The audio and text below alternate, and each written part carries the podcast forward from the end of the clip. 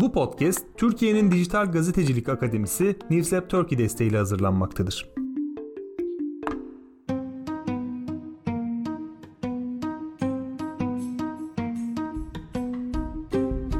Merhaba. Kutsal Gey'in yeni bölümünü dinliyorsunuz şu anda. Seda ile aramızdaki bir saatlik farka e, ve aşırı yoğun haftamıza rağmen biz de buluşmayı başardık. Yaz da geliyor. İkimizin de keyfi aşırı yerinde. Bugün de geçmişi kutsamanın, nostalji batağına saplanmanın ve eski değerlerin böyle ısıtılıp ısıtılıp yüceltilmesini konuşacağız. Naftalin kokusu birazcık burnunuza geldiyse nerede o eski bayramlar bile diyeceğiz. Tabii geçmişin bu kadar güzel olup olmadığını tartışırken bir yandan da geçmişi bu kadar e, yüceltmenin bugüne nasıl bir engel teşkil ettiğini konuşacağız. Geçmişin sıcacık, inanılmaz dostane, güvenilir kollarına kendini hop diye bırakan biri olarak ben de şimdi topu hemen Seda'ya gönderiyorum.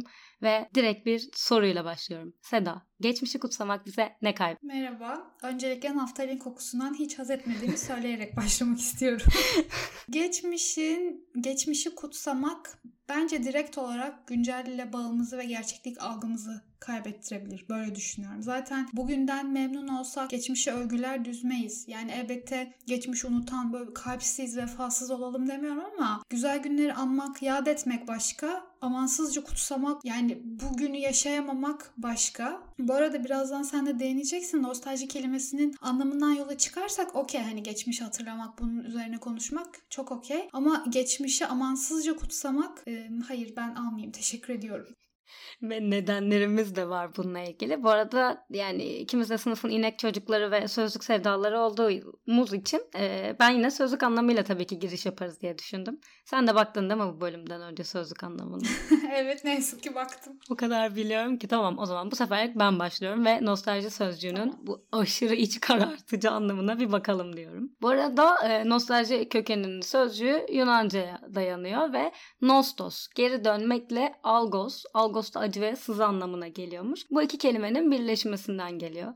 Gerçekten bana bir söyler misin? Bu kelimenin kendi varlığı bile bu kadar iç karartıcıyken bunu bu kadar kutsallaştırmaya gerek var mı? Bu arada e, geçmişine baktığımız zaman bu e, terimin kökeni ta 17. yüzyıla kadar uzanıyor. İsviçreli bir tıp öğrencisi tarafından ortaya atılmış ve daha da ilginci bu nostaljinin başlarda bir hastalık olduğu düşünülmüş. Ve sonraki devam eden araştırmalarda da geçmişin sadece ve nostalji duygusunun sadece olumsuzluklarına yönelilmiş. Şimdi böyle biraz daha günümüzde araştırmacılar ya aslında hani olumlu yönleri var da çok abartmayalım kafasındalar. Ama bu bölüme çalışırken ben bir e, uzmanın tanımıyla, nostalji tanımıyla de e, karşılaştım. Ve bence bizim bugün konuşacaklarımıza tamamen karşılık oluyor. O yüzden onu da bir söylemek istiyorum. Doktorumuz nostaljiyi şöyle tanımlamış zaman ve mekanın boğucu sınırların ötesine seyahat etmek için kullanılan bir araç.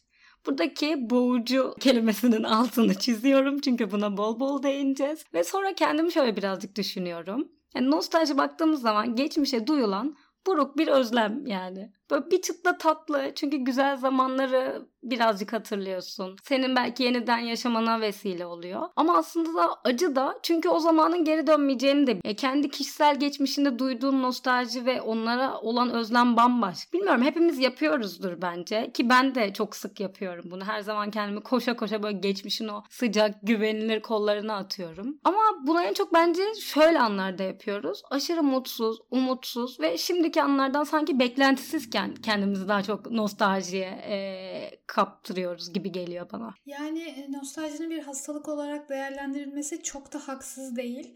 Ee, ben de bu konuyu konuşmaya karar verdiğimizde bir araştırmayla karşılaştım. Kişilerin e, herhangi bir çaba göstermeden olayları otomatik olarak hatırlaması aşırı hatırlama yani hipertimezi sendromu olarak tanımlanıyor. Elbette bir hastalık değil ancak sendrom. Araştırmacılar bu sendromun çeşit, çeşitli hafıza teknikleriyle geliştirilen süper bellek durumundan epey farklı olduğunu söylüyor. Bu konuyla ilgili 2006 yılında Neurocase dergisinde bir çalışma yayınlanmış ve bir vaka incelenmiş. Bu vaka AJ ismiyle tanımlanıyor. E, bu kişi geçmişe dair tüm anılarını ve olaylarını kendi tabiriyle durmaksızın kontrol edilemez ve otomatik bir şekilde hatırlıyormuş. Bu durum AJ'ye hayatının elinden alındığı, ele geçirilmiş hissi yaşamasına yol açıyormuş. Ee, hipertimezi sendromu daha sonraları bilim insanları tarafından son derece üstün otobiyografik bellek olarak adlandırılmaya başlamış. Çünkü bu sendroma sahip olan kişiler ne kadar süre önce gerçekleştiği fark etmeden geçmişte yaşadıkları olayları bütün ayrıntılarıyla ve doğru bir şekilde hatırlayabiliyorlar. Bu kişiler sadece e, kişisel konuları değil aynı zamanda e, tanık oldukları toplumsal olayları da aynı derecede hatırlayabiliyorlarmış. Otobiyografik bellek çalışmaları üzerine uzmanlaşan bir profesör Tulving'in bir e, tanımlaması var bu konuyla ilgili. Otobiyografik hatırlamayı zihinsel bir zaman yolculuğuna benzetiyor. Çünkü üstün otobiyografik belleğe sahip olan kişiler kendilerine bir tarih verildiğinde o tarihin hangi güne denk geldiğini, o tarihte yaşadığı kişisel olayları ve o tarihte meydana gelen toplumsal olayları neredeyse o günmüş gibi hatırlıyorlarmış. Tabii ki bu sendroma sahip değilim ancak benzer özellikler bende de var. Hatta çevremden işte böyle fil hafızası ya da domuz gibisin hiçbir şey unutmuyorsun gibi cümlelerle de yorumlanıyorum. Bu sendromla ilgili başka bir araştırmada bu kişilerin eski ve yeni bilgileri ayırt etmeyi sağlayan özel bir yetiye sahip oldukları belirlenmiş. Araştırmacılar bilgileri kategorize etmeyi sağlayan bu becerinin üstün otobiyografik bellek performansında önemli bir etkisi olduğunu düşünüyorlarmış. Bu kişilerin beynindeki amigdala bölgesi normalden %20 daha fazla büyük olduğu belirlenmiş.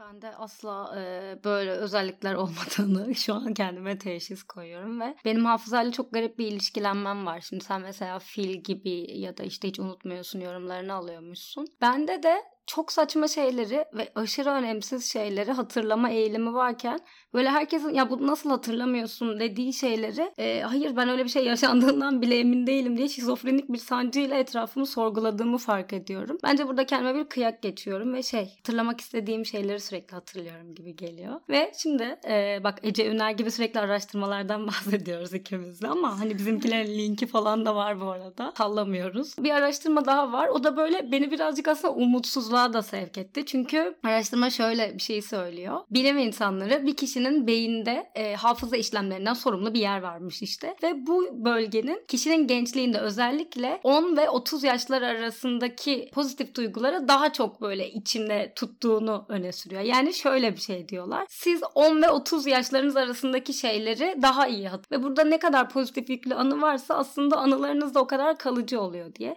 Yani bu şöyle bir şey. 20'leri falan iyi yaşamadıysan bittin. Hani her şey bitti gibi bir şey oluyor. Bir de şimdi 20'lerimin sonlarına yaklaştığım için artık yapabileceğim bir şey de yok. Bu araştırma o yüzden benim tadımı kaçırdı. Neyse şöyle yapıyorum ama. Genel olarak böyle birazcık hayatımı film şeridi gibi gözlerimin önünden geçiriyorum Seda. Hatırlamakla dediğim gibi saçma bir ilişkim var ama şu ana kadar böyle hatırlamaktan keyif aldığım e, tatlı bir yaşamım oldu diyebilirim. Yani geçmişimde çok okeyim. Geçmişle ilgili bir sorunum yok. Ama neyle sorunum var biliyor musun? Sürekli geçmişin ısıtılıp ısıtılıp böyle önümüze konulması. Ama aman o eski günler ne güzeldi. Aman biz eskiden böyle yapardık. Yüceltilmesiyle ilgili baya bir sorunum var. Bir kere bunun kolaya kaçmak olduğunu inanıyorum geçmişi övmenin çünkü o konforlu ve sağladığı risksiz bir alan var.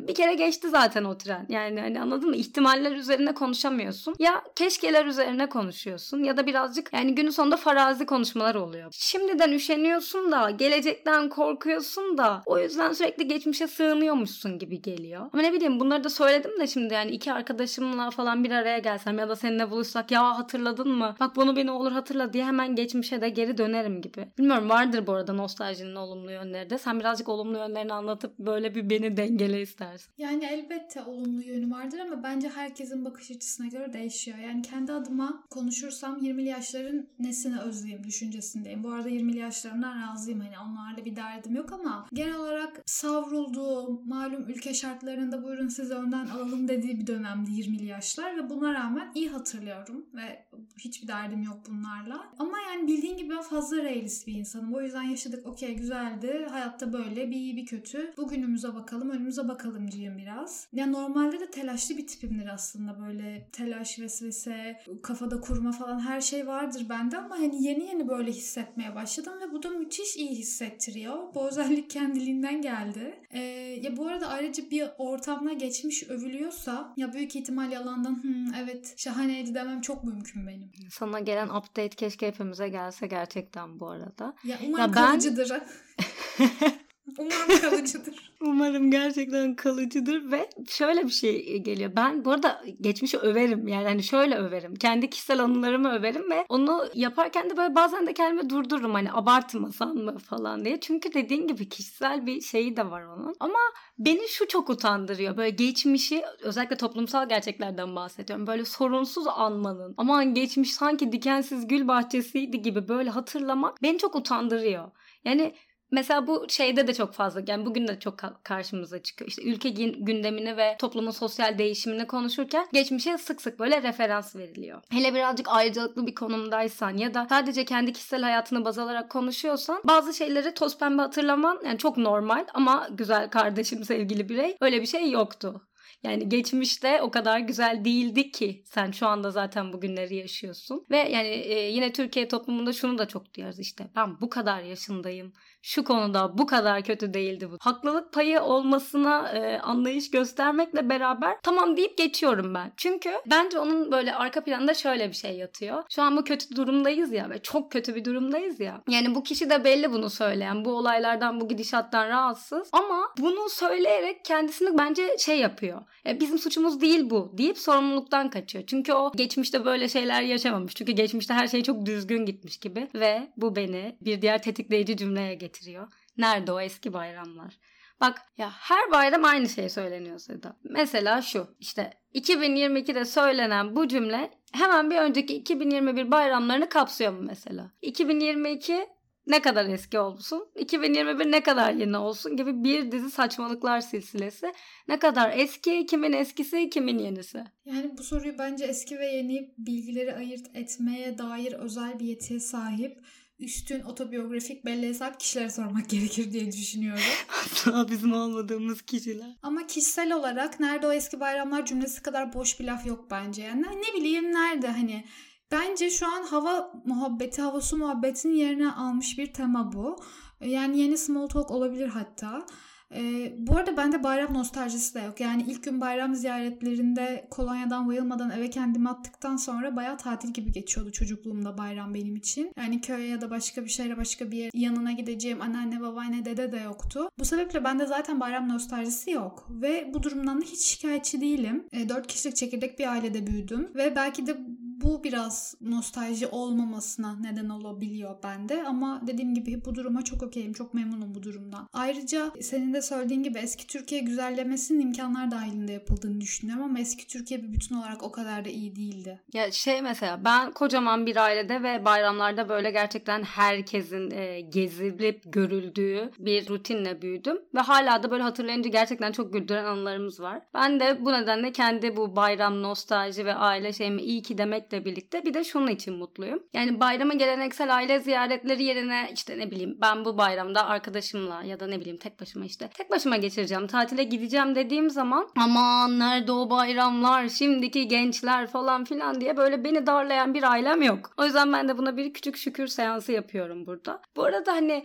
özlemekle ilgili falan da bir sorunum yok. Tabii ki özleyelim. Ya ne bileyim aile bireylerinin bir arada olduğu eğer hani sağlıklı bir aile ortamından bahsediyorsak ve bundan keyif alıyorsak Buna da çok okeyim. İşte bir araya gelmek, kocaman masalarda toplanmak. Hepsi çok güzel ama kendimizi bir updatelemek de gerekiyor sanki. Yani ben bin saat çalışıp bir tatilde gezmeye gideceksem sen eski bayramların evinde ağlayarak özlemeye devam edebilirsin. Yeni koşullara uyum sağlamak zorundasın demek istiyorum. Yani ikimizin de farklı durumları üstelik hayatımızın ilk yıllarının şekillenmesine büyük etkisi olan aile ve ailedeki zıtlıkları dair iyi demesi bence çok hoş. Çünkü hep tek bir mümkün var gibi hissediyoruz. Şimdi eski bayramlar nostalji çok övülüyor, kutsanıyor vesaire. E, bizde yok ne yapacağız? E, yok çünkü yani sen bunu tercih etmemiş olabilirsin, sen bunu sevmiyor olabilirsin gibi gibi bir sürü e, ihtimal var. Seninle bu konuyu konuşmaya karar verdikten sonra biraz üzerine düşündüm aslında. Geçmişle bağlantım benim e, nasıl diyeyim seninki gibi işlemiyor. Yani elbette geçmişte çok güzel şeyler oldu. Paralel olarak berbat şeyler de oldu. Ve inanılmaz saçma kararlarım da oldu. Yani geçmişi düşündüğümde böyle o film şeridi sadece neşeli anlardan ibaret olmuyor benim için. Ve geçmiş benim için bir full paket halinde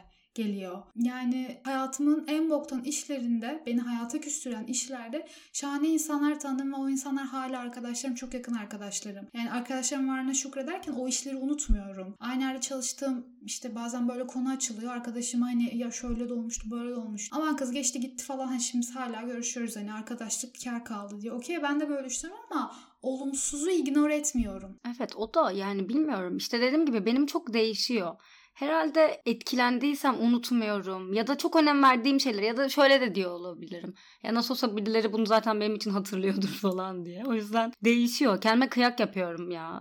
Neyi hatırlayıp neyi hatırlamayacağım konusunda. Bilmiyorum bunu bilinçli mi yapıyorum ama bir yandan da aklıma hep şu soru geliyor yani. Geçmiş bu kadar güzeldiyse bugün niye böyle? Bilmiyorum Seda bence şöyle bir şey var. Geçmiş geçmişteyken güzel. Yani şimdi olan o koşulları sen zaten bugünkü hayatına getirdiğin zaman belki o kadar da hoşlanmayacak olacaksın bundan. Bu, bu şey yapmak da çok güvenli bir alan inşa etmek aslında. Çünkü şeyin farkındasın. Geçmişte survive etmişsin. Sen bir şekilde bugünlere gelmişsin. Yani sana geçmişte kimse zarar vermemiş. Ve burada şöyle bir şey oluyor sanki. Hani böyle sürekli bir yarış halindeyiz ya hayatta. Ve e, geçmiş baktığımız zaman bizim daima yendiğimiz ve kazanan olduğumuz bir zaman dilimi. Geleceği bilmiyorsun. O yüzden onu yenebilir misin bilmiyorsun. Böyle birazcık hani e, tedbirli olmak lazım. Şu an o kadar um umurumuzda değil çünkü geleceğin o tedirginliği var. Ama sen geçmişte üstünsün ya. Yani şu an eğer bu konuşmayı yapıyorsam diyorum ki geçmişe herhalde ben bir şekilde alt etmişim ve o e, zafer sarhoşluğunun getirdiği bir kibir var bence. O yüzden böyle güzel anmaya meyilli oluyoruz gibi de geliyor bana.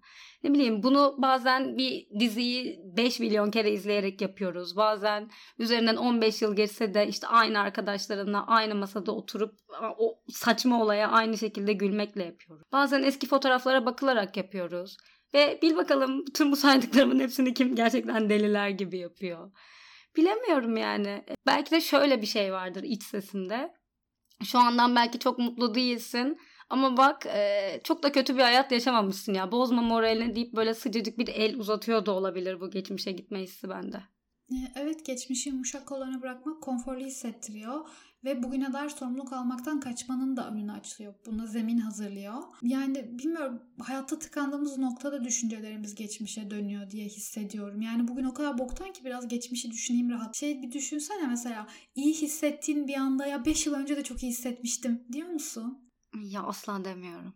Ya demiyorum ve sadece o benim şeyimi tetikliyor. Gelecekte 5 yıl sonra da bu kadar iyi hissedecek miyim tetiklenmesi yaşıyorum ben. Ya bu arada şeyden de öleceğim yani. Geçmişin o renkli, parlak, cafcaflı bir ambalajla sarılıp sarılıp önümüze sunulmasından.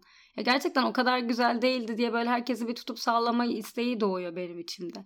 90'lar övülüyor, 80'ler övülüyor ne bileyim 20'ler orta çağ falan övülüyor böyle bir şeyler oluyor. Çok tehlikeli. Yani bugün adapte olmanın önünü kesen bir şey olduğuna inanıyorum ben. De yani temelinde de zaten şey yatıyor. Sürekli bugünden şikayet etmek yani kolaya kaçmaktır yani. Hani birazcık da geleceğin için şimdi bir şeyler mi yapsan geçmişi sürekli sığınmak yerine diyesin geliyor benim. Sen 20'ler deyince aklıma geldi. Hani Twitter'da görüyoruz böyle 1920'lerde kadınların kabarık elbise giymesi romantikleştiriliyor. İşte böyle giyinmek istiyorum. İşte biz de keşke böyle giyinsek falan diye. Ay sen daha erkeklerle eşit vatandaş kabul edilmemişsin. Oy hakkın yok hiçbir şeyin yok. İnsan yerine konulmuyorsun. Evde elektrik yok. Dere kenarında çamaşır yıkıyorsun. Yani neyi güzelleniyor ben cidden anlamıyorum ve ayrıca bugün ayrıcalıklı bir sınıfa dahil olmayan biri nedense geçmişe gittiğinde aristokrat olacağını düşünüyor. Hayır, hayır köylü olacaksın ve on, belki 10 tane çocuğun olacak. Belki sen de dere kenarında çarşaf yıkıyor olacaksın. Ve ben modern yaşamlarımızın kölesiyim diyorum. Gerçekten öyleyiz ya. Gerçekten şu andaki e, benlik ve bilincimizle geçmişe gidip mutlu olacağımızı düşünmemiz çok özel değil mi ya? Bu kadar rahatsız oluyorsan bir takım günümüz yeniliklerinden bunu kendi içinde yaşa. Topluca hani geçmişi övmene de gerek yok. Bu arada bak yine senin de seveceğine inandığım küçük bir araştırma hatırlatması yapıyorum. 2012 yılında bir araştırma yapılmış. İşte Çin'de, Hollanda'da ve İngiltere'deki üniversiteler bu çalışmayı ortaklaşa yürütmüşler ve şunu bulmuşlar. Nostalji yapmak sadece kalplerimizi ısıtan bir şey değil mi Seda? Aynı zamanda vücudumuzu da ısıtıyormuş. Bu böyle böyle ilginç araştırma yaş gruplarına göre ayrılmış ve insanlara nostaljik şarkılar dinletmişler. Ve e, dinleyenlerin dinlemeyenlere göre daha sıcak, rahatlamış hissettikleri ortaya konulmuş. Yani burada bunun doğru etkisi olduğuna e, bilime kafa atarak kesinlikle ben de katılıyorum. Ama şunu da bir sormak istiyor canım yani ne yapalım vücudumuz ısınsın diye habire eski fotoğraflarıma bakalım anlamadım ama e, tatlış bir araştırma olmuş bence. Ya vücudumuz ısınması bir 90'lar müziğine bakar diyorum. Ve ben de bir araştırma eklemek istiyorum bu konuyla ilgili. İlk anıları hatırlama yaşı ülkelere göre değişiyormuş. Aa. Ee, Cornell Üniversitesi'nde evet çok ilginç değil Evet şu an ama gizleyemiyorum. Ee, çok şey e, gelişimsel bir süreç gibi düşünüyor insan aslında hatırlamayı. Hani zihnin geliştiğinde de depolamaya başladığında gibi düşünüyorsun ilk anlamda. Tamamıyla bilimden azade konuşuyorum. Asla buna dair bir verim yok. Ama hani sanki şey gibi yani konuşmak, yürümek gibi gelişimsel bir şeymiş gibi. Ya böyle bir düşünce vardı benim aklımda ama e, bir psikolog Ki Wang e, Çinli ve Amerikalı yüzlerce öğrenci üzerinde bir araştırma yapmış. Amerikalıların anılarını tipik olarak uzun ayrıntılı ve ben merkezci olarak tanımlıyor bu araştırma sonunda. Çinlilerin ilk anılarını ise daha kısa ve olgulara ilişkin olarak tanımlıyor. Yani kişisel değil, genel olarak olgulara ilişkin. Bunu da doğu kültürlerinin çocukluk anılarına çok önem vermemesiyle açıklıyor. Aynı psikolog başka bir araştırmasında olayları ayrıntılı tanımlamanın hatırlamayı kolaylaştıracağını keşfetmiş. Örneğin hayvanat bahçesinde kaplanlar vardı diye düşünmek yerine hayvanat bahçesinde kaplanları gördüm, korktum ama çok eğlendim, çok keyifliydi gibi bir düşünce süreci hatırlamayı kolaylaştırıyormuş. Daha sonra bu deneyi yaptığı çocukların anneleriyle benzer bir deney yapmış ve aynı tabloyla karşılaşmış. Yani diyor ki bu araştırma sonucunda çocukluğa dair hafızası güçlü olmayanlar ebeveynlerini suçlayabilir. Şimdi burada neden anne diye bir soru atıyorum ortaya gelecek bölümlerde konuşmak üzere ve sözü sana bırakıyorum. Bir şey söyleyeceğim. Çok ilginç bir şeymiş ve burada benim bir arkadaşım doğduğu anları falan hatırladığını iddia ediyordu. Aklıma o geldi. Bu deli şizofrenik şey gerçekten e, doğru da söylüyor olabilirmiş bir noktada. Bu aşırı hatırlama sendromunda olan bahsettiğim AJ 2 yaşından itibaren hatırlıyormuş her şeyi. Ya bu kadar da hafızaya yüklenmeye gerek var mıdır peki? Yani amcasının köpeğinden korktuğunu ilk olarak aklındaki ilk anı olarak amcasının köpeğinden korktuğu anısı varmış. Ve orada da bilim insanları şu yorumu yapmış. Orada amigdala harekete geçtiği için ve amigdalada geçmişi hatırlamada önemli olduğu için bağlantılı olabilir diye bir yorumda bulunmuşlar ki zaten kendisinin amigdalası normal insanlara göre %20 daha büyük. Benim amigdalam olmayabilir şu an bir düşündüm de. Gerçekten ilk anımı bu programdan sonra hatırlamaya çalışacağım. Bir de şimdi aklıma şey de geldi. Mesela biz sürekli Instagram'da TBT falan yapıyoruz. Yani kişisel olarak sen de ben de çok fazla yapmıyoruz onu biliyorum ama sürekli mesela e, eski fotoğraflara bakıyoruz. Bunu da şuradan bağladım. Benim annem mesela bizim küçüklüğümüzden beri çok fazla fotoğrafımızı çekmiş ve biz bu fotoğrafları düzenli olarak açıp açıp bakıyoruz eskiyi iade etmek için. Ama TBT'nin şeyi beni şaşırtıyor. Neden böyle bir şey var diye bir şimdi düşündüm. Hani acaba eskiden de çok güzel hayatlarımız vardı ama bunu paylaşacak bir sosyal medya platformu yoktu. O yüzden hani şimdi paylaşmaya bir kılıf uyduralım gibi bir şey mi aklıma geldi. Yani nedenini de bilmiyorum. Belki dinleyenler arasında vardır. O da bir ilginç geldi ya. Sosyal hani dijital çağdayız. Güya yenilikler ama biz orada bile geçmişten kopamıyoruz aslında. Ya büyük ihtimal dediğin gibi gibi ama ben bir fotoğraf fobisine sahip olduğum için hiç ilgilenmedim TBT ile. Ama genel olarak e, hepimiz güvenli alanları kölesiyizdir Seda diyebilirim ben ya. Bunu gerçekten çok sık konuşuyoruz. Diziler bile bize bunu zaten sunuyor. Sürekli aynı dizileri izliyorum ben mesela. Sen de bu durumun böyle olmadığını ufak çaplı bir şaşkınlıkla öğrendim ama yani geçmişe karşı herhalde üstüme kazanmış hissetmemizin sağladığı bir avantaj. O yüzden sürekli de böyle bir geçmiş güzellemesi yapıyoruz ama bunun tehlikelerinin de farkında mıyız yani? Belki geçen bölümde şey konuşmuştuk ya. Çok güçlüsün bunu da yaparsın aslında geçmişe referans veriyor ve geleceği belirsizleştiriyor diye. Konuyu bence burada da benzerliklerini bulabiliriz. Geçmişi anmak güvende hissettiriyor tamam ama hani oraya da saplanıp kalırsan ne yapacağız biz ya şimdi geleceği diye bir düşünmek gerekiyor. Evet, geçmişe referans vermek bu yönüyle büyük baskı yaratıyor insanlar üzerinde. Evet, yani o yüzden yapmasak mı diyorum ve pandeminin de özellikle bizi bu getirdiği nostalji sarhoşluğunda, işte bu Twitter'da soba üstü patateslerin, ölüm ağırlığındaki yorganların ve o güzel günler temalı bayıp cümleleri gördüğümüzü böyle hatırladıkça diyorum ki bunu yapmayalım arkadaşlar diye. Ve aklıma yine hemen şöyle bir şey geliyor. Ee, geçmişi yüceltmemek için neler yapabiliriz? Ee, nasıl kurtarabiliriz diye. Senin bir fikrin var mı ya da ya böyle yapabiliriz diyeceğim bir şey var mı bu konuda? Yani açıkçası başka bir şey cevap vermek istiyorum önce. Soba ile ilgili herhangi bir şey öven bir insanın sobalı bir evde büyüdüğünü ve sobalı bir evde yaşamak zorunda olduğunu düşünmüyorum. Buna ihtimal dahi yok. Çünkü soba asla ölecek bir şey değil. Yani hani üzerinde kızarttığın iki ekmek, üstüne attığın mandalina falan Bunlar boş. Yani soba temizlemişler mi? O soba tütmüş mü? O kurum akmış mı? Her yaz badana yapılmak zorunda kalmış mı? Yani bak tüylerim diken diken oldu. Yani öyle bir öyle bir hoşnutsuzluk. Sobaya keşke soba. hiç girmeseydin de seni tetiklemeseydin. E, evet çok.